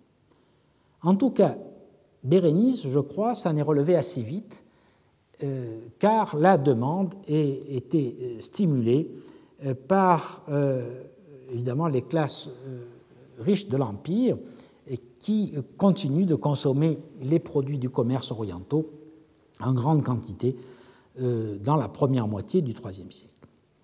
En revanche, les troubles des années 250-280 ont marqué, je crois, un coup d'arrêt à Bérénice. L'équipe américaine n'a pas mis au jour de maisons ou de monuments occupés durant le dernier tiers du IIIe siècle et la première moitié du IVe siècle. Cela ne signifie pas pour autant que Bérénice ait alors été totalement abandonnée. De futures fouilles mettront peut-être au jour des niveaux de cette période. Mais le site est désormais assez bien connu pour qu'on puisse affirmer que Bérénice connaît alors une forte dépression. Celle-ci pourrait résulter de la combination de plusieurs causes. D'une part, les troubles sécuritaires, avec les gravages causés par les nomades du désert, dont nous avons vu le rôle grandissant à propos du fort de Xéron et euh, dans le euh, troisième quart du IIIe siècle après Jésus-Christ, et d'autre part, le retrait de l'armée et qui a eu une double conséquence. La sécurité minimale n'était plus assurée et l'approvisionnement en eau non plus. Enfin, une autre cause pourrait être d'ordre démographique à nouveau, due à la peste dite de Cyprien, qui sévit de 250 à 271. Les récentes fouilles dans le tombeau de Haroa et d'Achimenrou à Thèbes, euh, c'est-à-dire à Luxor, où euh, les fouilles italiennes ont récemment trouvé des charniers de cette époque, montrent son impact en Haute-Égypte. La combinaison de ces facteurs ne pouvait donc que provoquer un abandon au moins partiel et probablement assez extensif du port qui euh, ne vivait que grâce à l'approvisionnement depuis la vallée. Alors qu'est-ce qui se passe après? Saïd Botham a consacré, comme je vous l'ai dit en 2002, un article à Bérénice durant l'Antiquité tardive dans euh, le Journal of the American Research Center in Egypt. Et euh, il a fait très longuement allusion à cette phase dans son ouvrage de synthèse sur la route des épices paru en 2011. Enfin, les fouilles de ces dernières années, avec la mise au jour d'un sanctuaire tardif très bien conservé, ont apporté beaucoup de nouveautés sur Bérénice au cours du IVe, Ve et début du VIe siècle. Après la forte dépression démographique de la fin du IIIe siècle, dont nous venons de parler, on assiste au IVe siècle à une renaissance de Bérénice qui est marquée par la construction de nombreuses maisons, de sanctuaires et d'une église chrétienne. Dans son ouvrage Recherche sur l'activité des Méditerranéens aux confins de l'Afrique, euh, Jean Desange, page 353 et suivante, a souligné dès 1978 que les Romains s'intéressent de près à nouveau à la mer Rouge à partir des années 310-320 après Jésus-Christ. Et je me demande si le renouveau de Bérénice n'est pas quelque peu antérieur au milieu du IVe siècle, période que retient Steve Ce renouveau pourrait débuter dans la foulée de la reprise en main de la sécurité manifestée par la construction du fort d'Abouchar en 309-311, fort qui est clairement destiné à protéger le commerce. En effet, euh, nous ne disposons pour la ville de Bérénice que de datations fondées sur la céramique, dont la marge d'erreur est d'environ un quart de siècle. C'est un point sur lequel je pense que la poursuite des recherches et euh, évidemment la publication de cette céramique permettra probablement d'évoluer. Mais j'aurais tendance à, disons, euh, antidater quelque peu le renouveau de Bérénice plutôt dans la décennie 310-320 que vers 350 après Jésus. Même si la relance de l'activité commerciale est le moteur de ce renouveau, l'environnement politique et religieux ont changé. Malgré un effort militaire sur les côtes de l'Égypte, Rome ne semble plus dominer totalement la mer Rouge comme auparavant, et elle doit désormais composer avec des forces émergentes, dont le royaume d'Aksum, qui devient un acteur essentiel dans la police des mers et dans le commerce. À Bérénice, on ne trouve pas de traces de l'armée au IVe siècle, quoique sa présence soit probable. Les forts autour de la ville, et nous les avons vus tout à l'heure, sont désormais abandonnés. Et il semble que les puits soient taris, car l'eau paraît désormais être apportée depuis le puits de Chenchef, qui est situé à 21 km au sud de Bérénice. Le puits de Chenchef est ici, et euh, donc euh, l'abandon de, ces forts, probablement lié au tarissement des puits, a nécessité euh, d'un nouveau chercher de l'eau, certainement assez loin. Le site de Chenchef a fait l'objet de prospection et de fouilles approfondies de la part de l'équipe de Steve Steinbotham et ne ressemble en rien au présidia du Haut-Empire. C'est un véritable village comportant plusieurs centaines de maisons occupées au 5e et 6e siècle. Maisons qui sont entourées de tombes qui montrent une population permanente et sédentaire. Les maisons y sont bien construites et le niveau de vie semble relativement élevé. On y a trouvé du poivre, du sorgho, du teck, des perles, des importations d'Arabie et même un saphir de Trapouban, ainsi que des noix, des amandes, des pignons venus de la Méditerranée.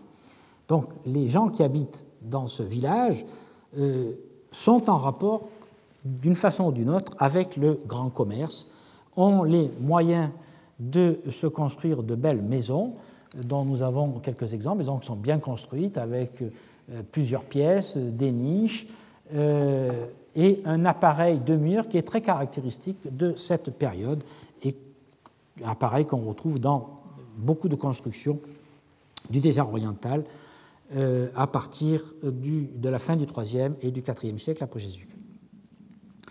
Même euh, si le rôle principal du village de Chinchef fut de contrôler le point d'eau, il ne semble pas que c'était le fait de l'armée, et de toute façon, ça n'expliquerait pas l'anormal développement de cette agglomération dans une zone où il n'y a pas de port et où les ressources naturelles sont très rares. Mais revenons à Bérénice. L'urbanisme de Bérénice, à l'époque tardive, est assez bien connu, car l'emplacement des maisons et des rues, comme nous l'avons vu depuis le départ, se devine bien sous le sable, et les fouilles rencontrent d'abord ces niveaux qui sont bien conservés pour cette époque. L'ensemblement du port sud-ouest, comme je vous l'ai dit tout à l'heure, a provoqué progressivement le déplacement de l'assiette de la ville en suivant euh, la progression du rivage euh, et en allant vers l'est. Pour gagner du terrain, on a apporté un remblai destiné à surélever le sol de l'ancienne plage dans la partie est afin de pouvoir construire des maisons, c'est-à-dire dans toute cette partie qui est ici, zone qui n'était pas occupée au Haut-Empire et qui est euh, remblayée pour pouvoir construire des maisons à partir du IVe siècle.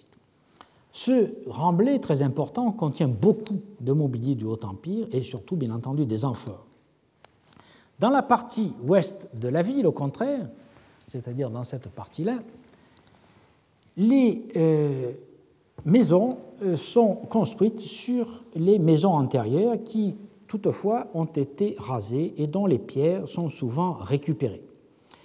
Euh, les maisons de l'Antiquité tardive s'alignent à peu près sur le même plan de rue tout en le déformant progressivement. Les règles d'urbanisme, en effet, ne sont pas strictes. Certaines maisons débordent sur la rue, mais euh, leur respect global indique toutefois qu'une autorité et une certaine régulation président à la reconstruction de la ville. Deux grandes rues sont alors connues. L'axe principal est-ouest, que vous voyez ici,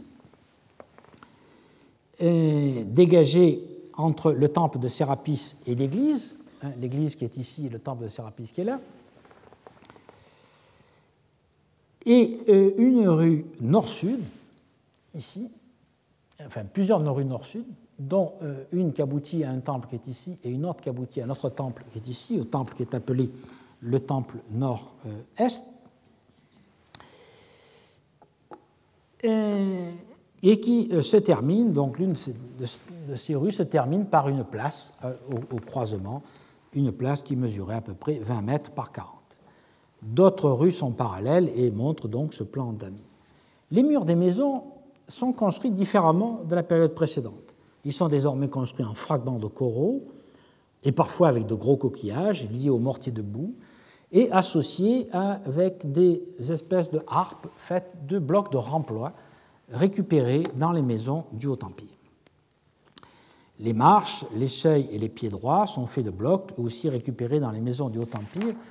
Et dans certaines maisons, on a même trouvé des accumulations de blocs, et de chapiteaux et de colonnes qui proviennent du démantèlement des constructions euh, euh, du début de l'Empire.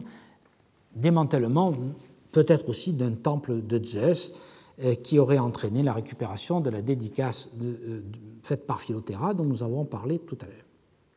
Les toits sont alors faits de poutres de palmier recouverts de branches et ensuite recouverts d'argile. Les maisons ont des niches dans les murs et sont euh, parfois doublées de planches. Vous voyez ici un exemple de, ces maisons avec une cour ici, un escalier qui permet de monter à l'étage et ces niches dans la partie basse. ces maisons donc comportent souvent un étage euh, où devait se trouver l'habitation, alors que le rez-de-chaussée semble être réservé à des activités euh, commerciales. En effet, les fouilleurs ont trouvé en plusieurs endroits des balances et des poids de petite dimension qui indiquent qu'on pesait des marchandises en petite quantité, donc probablement des pierres précieuses et des aromates. Cette activité commerciale directe montre une différence majeure avec le Haut Empire, dans la mesure où les marchandises à l'époque du Haut-Empire, ne faisait que transiter par Bérénice pour aller vers la douane d'Alexandrie, à travers celle de Coptos, et vers les entrepôts de la vallée. Au contraire, les commerçants de l'Antiquité tardive semblent donc faire un commerce de détail et ne sont plus seulement des transitaires s'occupant de l'eau de marchandises, euh, s'occupant euh, du fait que des lots de marchandises puissent parvenir à leur destinataire qui était dans la vallée. Donc voici quelques exemples de, ces maisons qui sont relativement bien connues. Euh, ici, une de ces grandes maisons avec cour intérieure, les, escaliers qui sont faits de blocs de remploi et la restitution euh, qu'en donne Steve Sidebottom, donc avec toute une partie basse utilisée comme cour de service et destinée au commerce, où on trouve parfois des amphores, et la partie haute qui était certainement utilisé pour euh, l'habitation permanente de ces marchands. Euh, et sur cette diapositive, vous voyez les restes de balance et de poids qui ont été trouvés euh, dans plusieurs de ces cours et qui montrent donc toute cette activité de commerce de, détail, certainement de matières précieuses, puisqu'on a affaire à des petits poids, bon, probablement de, notamment euh, d'épices, d'aromates, etc. Outre euh, les marchands de matières précieuses et légères, on trouvait aussi des négociants en matières pondéreuses, tels que le vin. Dans la partie sud-est de la ville, Steve Sidebottom a mis au jour un entrepôt qui est daté des environs de 400 après Jésus-Christ et qui contenait des amphores d'acaba intacts et vides, en attente de recyclage. Le vin que contenait, il, y a, débat sur, sur, la nature de ces amphores, mais personnellement je crois qu'il servait au commerce du vin. Et le vin qu'il contenait, qui vient donc de la région d'Aïla, euh, à Kaba aujourd'hui, euh, est alors largement commercialisé le long des côtes de la mer Rouge et de l'Arabie. Et je vous renvoie à l'ouvrage de Roberta Tomber, Indian Roman Trade from Pot to Pepper, paru en 2008, où Roberta montre qu'il y a une grande uniformité de distribution de ces amphores d'Aqaba, depuis Abouchar euh, et Bérénice jusqu'à Adoulis, euh, qui est le port euh, d'Aksum au niveau de l'Éthiopie, à Cana et à Chabois, en Arabie, et y, compris jusqu'en Inde, où ces amphores d'Aqaba sont présentes sur plusieurs sites. Outre les maisons, les sanctuaires sont relativement bien connus. Le sanctuaire des Palmyréniens semble toujours utilisé au IVe siècle. Toutefois, les fouilleurs n'ont pas pu déterminer quand la statue de Yaribol a été enlevée ou détruite. En tout cas, l'autre statue de bronze, celle qui représente peut-être Isis, a été intentionnellement mutilée en la cassant en partie haute et en perçant la feuille de bronze avec un outil en fer. Un tel acharnement, dont on a trouvé des témoignages comparables au Ve siècle dans les sanctuaires des forts de Dios et de Didumoy, est probablement attribuable aux chrétiens. Le temple de Sérapis semble lui aussi fréquenté à l'époque tardive. Dans la cour nord, où nous avons vu qu'il y a ce niveau du Haut-Empire avec euh, les euh, jarres indiennes remplies de poivre, dans la cour nord, donc au-dessus de ces niveaux, des activités artisanales ont eu lieu à cette époque, mais euh, on n'a pas pu déterminer si elles sont en liaison avec le culte. Par contre, un sanctuaire païen a été construit et utilisé notamment durant l'Antiquité tardive, seulement l'Antiquité tardive, pardon, et c'est celui que l'équipe américaine appelle The Northern Shrine, parce qu'il est situé dans la partie nord de la ville, au bout de euh, la rue nord-sud. Cet euh, ensemble est situé à 80 mètres au nord du temple de Sérapis, pardon, et euh, à cet endroit-là, le, culte avait lieu dans un espace semi-enterré, probablement couvert par une voûte. Les murs sont en blocs de coraux et incluent des poutres de teck, probablement d'un bateau. À l'intérieur, les fouilleurs ont trouvé des sièges en pierre parallèles aux murs nord et sud, un de ces sièges réutilisait un bas-relief cassé montrant un personnage debout sous un dé, et un autre dessous, ce serait un prêtre devant une divinité. Le lieu a livré des lampes à huile, des fonds d'amphore utilisés pour faire du feu ou brûler des parfums, un autel cylindrique avec des traces de feu et quatre tables à offrandes rectangulaires représentant des piscines de temple que vous voyez ici. Euh, un œuf d'autruche peint et une petite statuette en bronze complètent euh, le mobilier qui a été trouvé. Ce sanctuaire pourrait être destiné à un culte à mystère, mais on ne sait de quelle divinité, faute d'éléments probants. Quoi qu'il en soit, il a été utilisé jusqu'à la fin de l'occupation de Bérénice, ce qui veut dire que malgré le décret de fermeture des temples de 391, des temples païens de 391 pris par Théodose, malgré le voisinage des chrétiens qui ont leur église à quelques pas, il s'est instauré une forme de cohabitation entre chrétiens et païens tout au long du Ve siècle. Un autre temple, moins bien connu, appelé Building F, est entouré d'un mur de Téménos ouvrant au sud-est, mais là encore, on ne sait rien de la divinité. En revanche, le sanctuaire implanté sur une petite éminence qui, à l'époque ptolémaïque, devait être une île, comme nous l'avons vu, et qui était située à l'entrée du port, a fait l'objet de fouilles complètes ces dernières années. Il est situé, comme nous l'avons vu, tout à côté du sanctuaire en grand appareil, hein, dont euh, nous avons vu plus haut qu'il n'était pas bien daté, mais pourrait être ptolémaïque et certainement utilisé au cours du Haut Empire. Il est possible que le nouveau sanctuaire ait pris la suite du précédent. Il est assuré que dans la seconde moitié du IVe siècle, les deux édifices ont fonctionné ensemble puisque l'effondrement complet de l'un des murs de l'édifice ancien grand appareil repose sur des niveaux contemporains du temple tardif. Donc une forme de continuité est vraisemblable. Les murs du temple tardif sont là aussi bâtis en rocher de corail avec des remplois de blocs de gypse. Par une seule porte, on pénètre dans une longue salle bordée de deux rangées de sièges de euh, part et d'autre d'un espace euh, central, d'un long couloir central. Les banquettes étaient recouvertes de tamaris sur lesquelles on a retrouvé des os de jeunes moutons et de chèvres qui sont probablement des restes de repas rituels. La datation est assurée par la céramique trouvée dans les niveaux de fréquentation à l'intérieur. Elle montre que le temple a eu une activité soutenue entre la fin du IVe siècle et le début du VIe siècle. Le dégagement minutieux à l'intérieur, a livré un très abondant mobilier rituel comprenant deux hôtels rectangulaires, euh, une table à offrande en forme de piscine, un brûle-parfum en céramique, une petite jarre remplie de décorations en argent, une fiale de bronze, 50 coquilles de coris utilisées pour la divination. vous voyez ici une vue de l'entrée euh, du temple avec les banquettes euh, qui permettaient de s'asseoir à l'entrée les deux autels à cornes qui ont été trouvés devant une lampe à huile.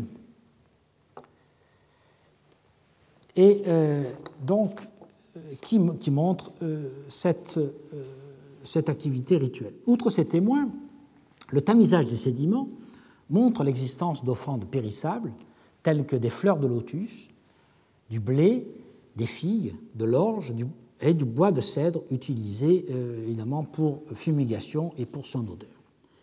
Parmi les objets rituels, on note donc euh, des œufs d'autruche peints, dont un qui porte un pentagramme et un fond de lampe avec un pentagramme. Or, le pentagramme est entre autres le symbole de l'étoile du chien qui marque le début de la nouvelle année égyptienne qui est associée à Isis. La découverte en remploi d'une inscription dédiée à Isis, à Tiké et peut-être à Sérapis, bien que datée du règne de Trajan euh, et datée de 98 de notre ère, est un autre indice qu'il y avait dans ce secteur idéalement placé un sanctuaire d'Isis protectrice des navigateurs. Il est donc vraisemblable qu'au moins dans la première phase, le temple ait été consacré à Isis. Une deuxième phase succède, dont vous voyez ici euh, une photo qui est beaucoup moins euh, organisée, mais dans laquelle on a trouvé aussi beaucoup de témoins rituels, et notamment une pierre, un bétil, qui semble avoir servi à des cérémonies, on tournait autour, semble-t-il. Et on a trouvé associé quelques autres amulettes et euh, statuettes, dont une amulette de baisse, qui n'est probablement pas très significative, euh, mais plus significative de la deuxième phase, est cette tête de taureau, euh, qui est originaire d'Arabie du Sud et qui devait faire partie d'une statue dont le reste n'a pas été retrouvé, qui était peut-être en bois, le reste était peut-être en bois, et cette partie était fixée en partie.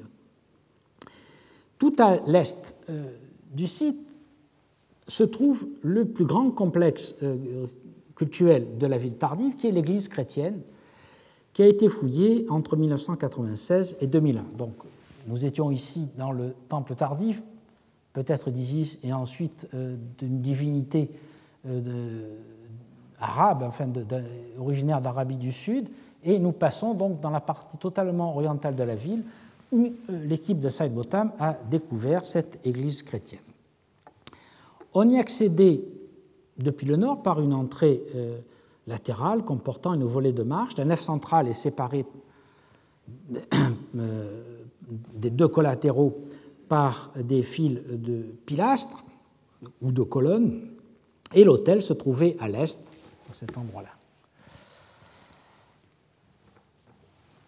De, depuis euh, cette pièce, on pénétrait aussi euh, dans une pièce située euh, à l'ouest qui est entourée de banquettes que vous voyez ici, et mieux sur cette photo-là, dans laquelle ont été trouvés des symboles chrétiens, notamment une lampe qui porte une inscription Jésus pardonne-moi, écrite en copte, et euh, un fragment de lampe chrétienne en bronze dont vous avez euh, la photo ici. Said Botham pense que cette pièce, donc entourée de banquettes, euh, était destinée à l'enseignement des novices avant leur admission dans l'Ecclésia, c'est-à-dire au sein de la communauté chrétienne. Sur le côté est de euh, l'église, donc là nous étions à l'ouest, ici dans la salle à banquette, sur le côté est se trouvait une cour en partie couverte qui abritait des foyers. Dans ces cuisines, on a trouvé de nombreuses arêtes de poissons et un peu à garum ou à salaison de poissons. On y faisait donc une cuisine, peut-être rituelle, à base de poissons. Tout le côté nord de l'église est occupé par des habitations. Donc, vous voyez l'église avec la reconstruction, euh, la partie euh, qui était peut-être destinée euh, à l'enseignement ici, et tout le côté nord est occupé par des habitations qui semblent être les logements des desservants ou d'une communauté de cénobites qui avaient en charge l'entretien des lieux et du culte. Le cimetière de l'époque tardive est situé au nord-ouest de la ville, près de la route qui euh, reliait la ville au Nil. Donc dans ce secteur-là que vous ai indiqué en rouge. On y rencontre deux types de tombes. D'une part, celle de personnages aisés, euh, qui sont formés d'un caisson limité euh, par des murs de blocs de coraux contenant des cercueils de planches de bois cloués et enserrés dans des mausolées. Malheureusement, toutes ces tombes ont été violées et il est difficile de les dater précisément. Et d'autre part, il existe des tombes en pleine terre, dont deux ont pu être fouillées, l'une appartenant à un enfant de deux ans et euh, une autre à un adolescent, mais toutes les deux pratiquement sans mobilier, sauf un bracelet de perles. Outre ces tombes des habitants de Bérénice, il existe autour de la ville de nombreux et vastes champs de tombes surmontés de tumulus en pierre donc, que vous voyez sur cette euh, photo. Là. Vous voyez, la Bérénice est ici, et ce sont tous ces ensembles qui sont ici. 640 de ces tombes ont été repérées à l'ouest et au sud-ouest de la cité, dans les collines. D'un diamètre d'un mètre cinquante environ, ces tombes comportent euh, une excavation rectangulaire au centre entourée de dalles. Elles sont ordinairement placées sur des cols ou des hauteurs dominant les wadis, et malheureusement, toutes ont été pillées. Mais les tessons de céramique trouvés alentour montrent qu'elles sont datables des 4e et 5e siècles. Des groupes de tombes identiques ont été découvertes à Itam Rayam et à Shenchef, et en janvier de cette année, j'en ai moi-même trouvé plusieurs groupes euh, autour des fouilles que nous conduisons à Bir Samut. De par leur position et leur mode de construction, ces tombes sont reliées aux populations nomades, d'autant plus qu'elles sont parfois associées à des vases modelés de type Eastern Desertware. La question suivante se pose immédiatement. Pourquoi voit-on apparaître ces tombes en grand nombre à partir des 3e, 4e siècles, alors qu'il n'existe pas de cimetière équivalent durant le Haut Empire? Selon Steve Stuyvesant, cette brusque apparition serait la manifestation d'un changement de population de Bérénice durant l'Antiquité tardive. Il lui semble que la ville est alors occupée surtout par des marchands païens et chrétiens et que, dès le 5e siècle, la place des domades du désert augmente sensiblement. Les tombes sous tumulus autour de la ville pourraient bien indiquer que les défunts étaient des nomades qui avaient vécu à Bérénice ou autour, pratiquant le commerce, mais qui voulaient être enterrés selon leur tradition. L'absence de mobilier funéraire dans les tombes le long de la route reflète surtout une différence de religion. Ce, sont, ce seraient des tombes chrétiennes. Cette reconstitution est plausible, mais demande à être étayée. On n'a aucune preuve que les tombes du cimetière nord-ouest de la ville, que je vous ai montré tout à l'heure, étaient celles de chrétiens. Comme elles ont été pillées, on ne connaît ni leur date précise ni leur appartenance religieuse. Quant aux nombreuses tombes autour de Bérénice, elles manifestent certainement une présence accrue des nomades, et vu leur multiplication de nombreux points du désert oriental, certainement un essor démographique important qui expliquerait à la fois leur pression sur l'écosystème et sur l'administration impériale, et finalement leur succès militaire marqué par la prise de Coptos et de Phoenikon et l'occupation et l'exploitation du mont Maragdus, où l'importance des villages de Nougrous et de Sikait montre leur nombre et leur présence aux portes mêmes de Bérénice. Je ne suis donc pas certain que ces tombes euh, que nous voyons là soient celles de marchands sédentarisés euh, comme établis à Bérénice, du moins pour la plupart. Elles pourraient être celles de populations locales vivant en symbiose avec le groupe des marchands et de marins qui habitaient à Bérénice. En symbiose, cela veut dire qu'ils devaient leur fournir des moutons et du poisson, servir de guide dans le désert, probablement de protecteurs, stipendiés, euh, ou peut-être participer à certaines formes de commerce, sans être eux-mêmes les moteurs de ce commerce qui continue à demander des capitaux importants et des réseaux d'informateurs, d'agents et de dépendants ou de parents dans l'Empire, aussi bien que dans l'Inde et dans l'Arabie. Le fait que certains secteurs de la ville et livrer des accumulations de restes de poissons et de coquillages, tranchant avec d'autres dépotoirs, pourrait indiquer qu'il y avait des zones où résidaient des habitants istiophages au sens propre du terme. Il pourrait s'agir des populations du désert connues sous ce nom. Ailleurs, comme je l'ai dit, la consommation de viande repose surtout sur les moutons, les chèvres et les chameaux, montrant une prépondérance de l'approvisionnement local auprès des nomades qui élevaient ces animaux dans les wadis environnants. Que les rapports entre les divers groupes qui devaient habiter Bérénice n'aient pas toujours été pacifiques, nous en avons la preuve par la découverte de quelques squelettes mutilés, deux décapités notamment, qui ont été jetés sur le dépotoir ptolémaïque aux marges ouest du site, et un squelette dans une fosse près de l'ancienne muraille hellénistique. Il s'agit de fouilles de 2014. Selon cette Botham, le changement des pratiques funéraires indiquerait qu'une part nettement plus importante de la population se fait alors enterrer sur place, et cela manifesterait un changement fondamental dans la mentalité de la population de Bérénice. Désormais, une large part des habitants considérerait que cette ville était leur patrie, c'est-à-dire l'endroit où ils vivaient et ils choisissaient d'être enterrés, alors que sous le Haut Empire, c'est la vallée qui était leur patrie et ils ne passaient à Bérénice que des séjours pour affaires. Cette interprétation repose sur la double conviction que le cimetière nord-ouest de Bérénice est nettement plus important que les quelques tombes qui ont été fouillées et sur le fait que les 640 et quelques tombes à tumulus à l'ouest de Bérénice appartiennent à ses habitants. Mais nous avons vu que si elles correspondent à des populations nomades vivant en symbiose avec la ville, l'argument tomberait en grande partie, car la raison d'être de la ville, encore à cette époque, était le grand commerce. Et ce grand commerce est, est attesté à la fois par euh, une monnaie euh, de euh, Rudra Sena III, un roi de l'Inde occidentale qui a été frappé en 362, par le témoignage de céramique de cette époque, par la présence de nombreuses perles fabriquées en Inde et surtout à Ceylan, et même une perle qui vient euh, de Java ou du Vietnam, qui est représentée ici. Il est attesté aussi par la présence d'une monnaie d'Aphilas, roi d'Aksum, et de nombreuses céramiques euh, fabriquées à Aksum qui montrent probablement la présence de commerçants aksumites dans la ville. Il faut dire un mot pour finir de la fin euh, de l'occupation de Bérénice.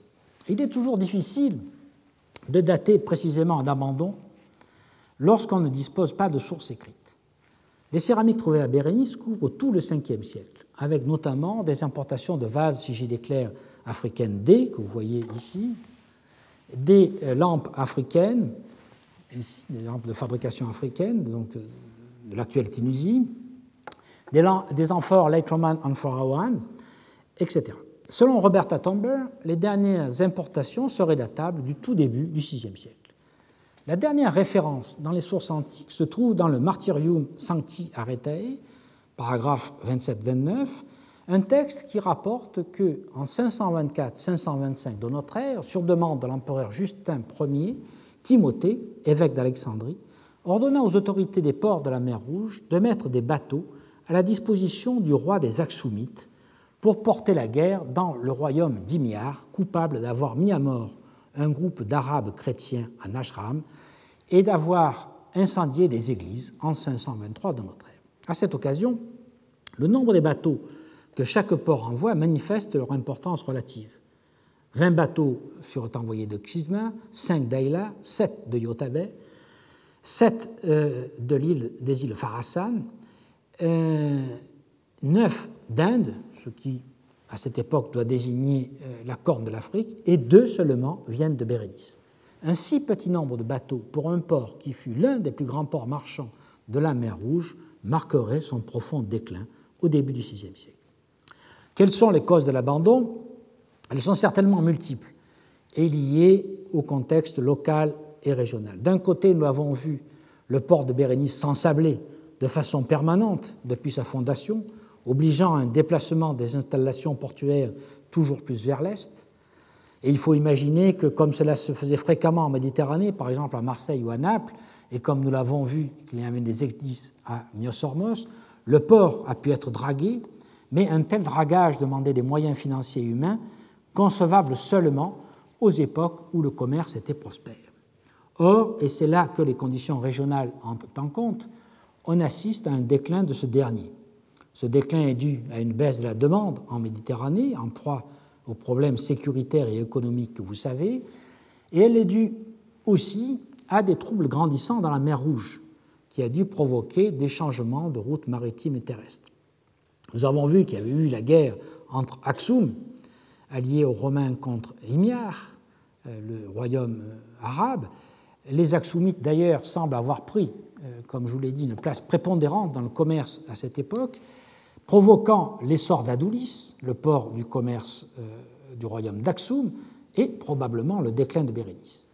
Enfin, la peste bubonique, qui se répandit depuis l'Afrique ou l'Arabie, ou peut-être l'Inde, dans la Méditerranée en passant par la mer Rouge, a dû signer la mort euh, de certains de, ces établissements situés le long de la mer Rouge, car la peste bubonique est signalée à Péluse en 541, à Constantinople en 542 et à Marib en, Arabie en 543. Euh, il faut donc euh, s'attendre à ce qu'un port qui était déjà en déclin au début du VIe siècle ait été totalement abandonné à cette occasion. En revanche, nous verrons dans le prochain cours que c'est un moment où Ayla, où Yotabe et où Klisma connaissent un certain essor, malgré leur position défavorable euh, du point de vue du régime des vents. Et nous essaierons alors de comprendre pourquoi. Merci. Retrouvez tous les enseignements du Collège de France sur www.colège-2-france.fr.